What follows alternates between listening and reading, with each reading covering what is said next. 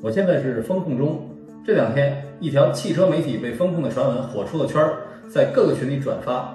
某企业在厦门组织活动时，有与会人员感染，导致酒店被封。公关公司准备采购物资，请被风控中的媒体提出需求，群里接龙。大多数人要的都是烟，而且是一条起。老干部从来不抽烟，对这烟的品牌和简称自然没有像对汽车品牌那么熟悉。视频里估计也不能提，咱就不说是什么烟了。私下问一下，贵的也有上千一条的。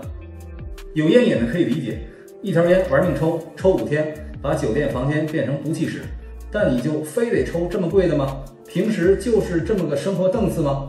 所以网上不少人批评汽车媒体老师架子大，事儿多，也没错。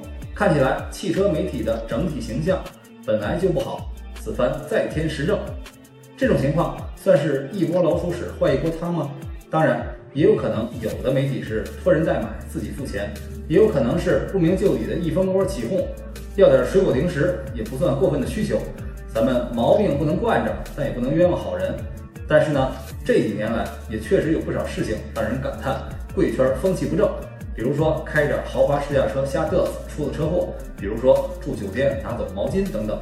但其实汽车媒体也是很辛苦的职业，特别是现在大家都转型做视频，连轴转更新内容，在暴晒、严寒等条件下拍片，不能因为一些负面事件就否定整体的价值，这也是毋庸置疑的。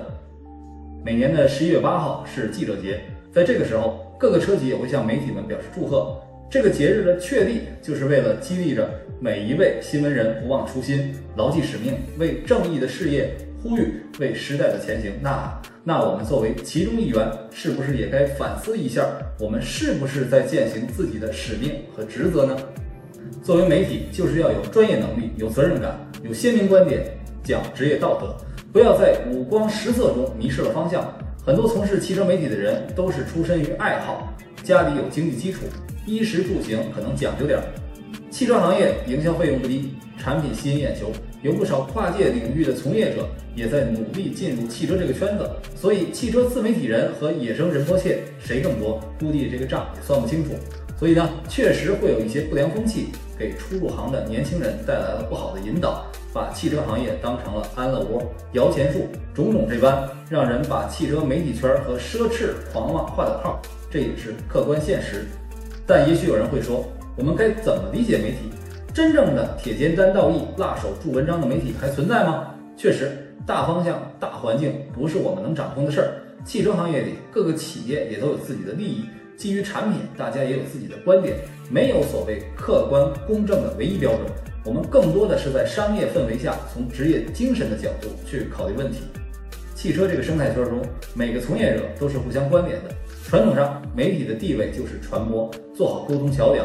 但是行业的形态在变，传播的方式在变，受众的需求在变，我们可能也很难说清自己的身份，既是传播者，又是营销人，又是服务者，还有网红或者演员。我们把自己当成知识分子，还是专业人士，还是商人呢？其实这都不重要。一个客观现实就是，我们的身份在甲乙丙丁方之间不停的切换，忽而大爷，忽而孙子，切换的倍儿顺滑，这也不是你所能左右的。所以关键还是要守住自己的道德底线，做好自己的事情，做到问心无愧。第一，我们是汽车行业的一份子，汽车是国民经济的支柱产业，我们要通过自己敬业的工作，让行业健康发展，让中国汽车在世界领先。第二，以自己的专业知识做好企业和消费者、用户之间的桥梁，产品的好要说得清晰，出现问题和争议要变得明白。第三，就是讲私德，挣该挣的钱，别太把自己当回事儿。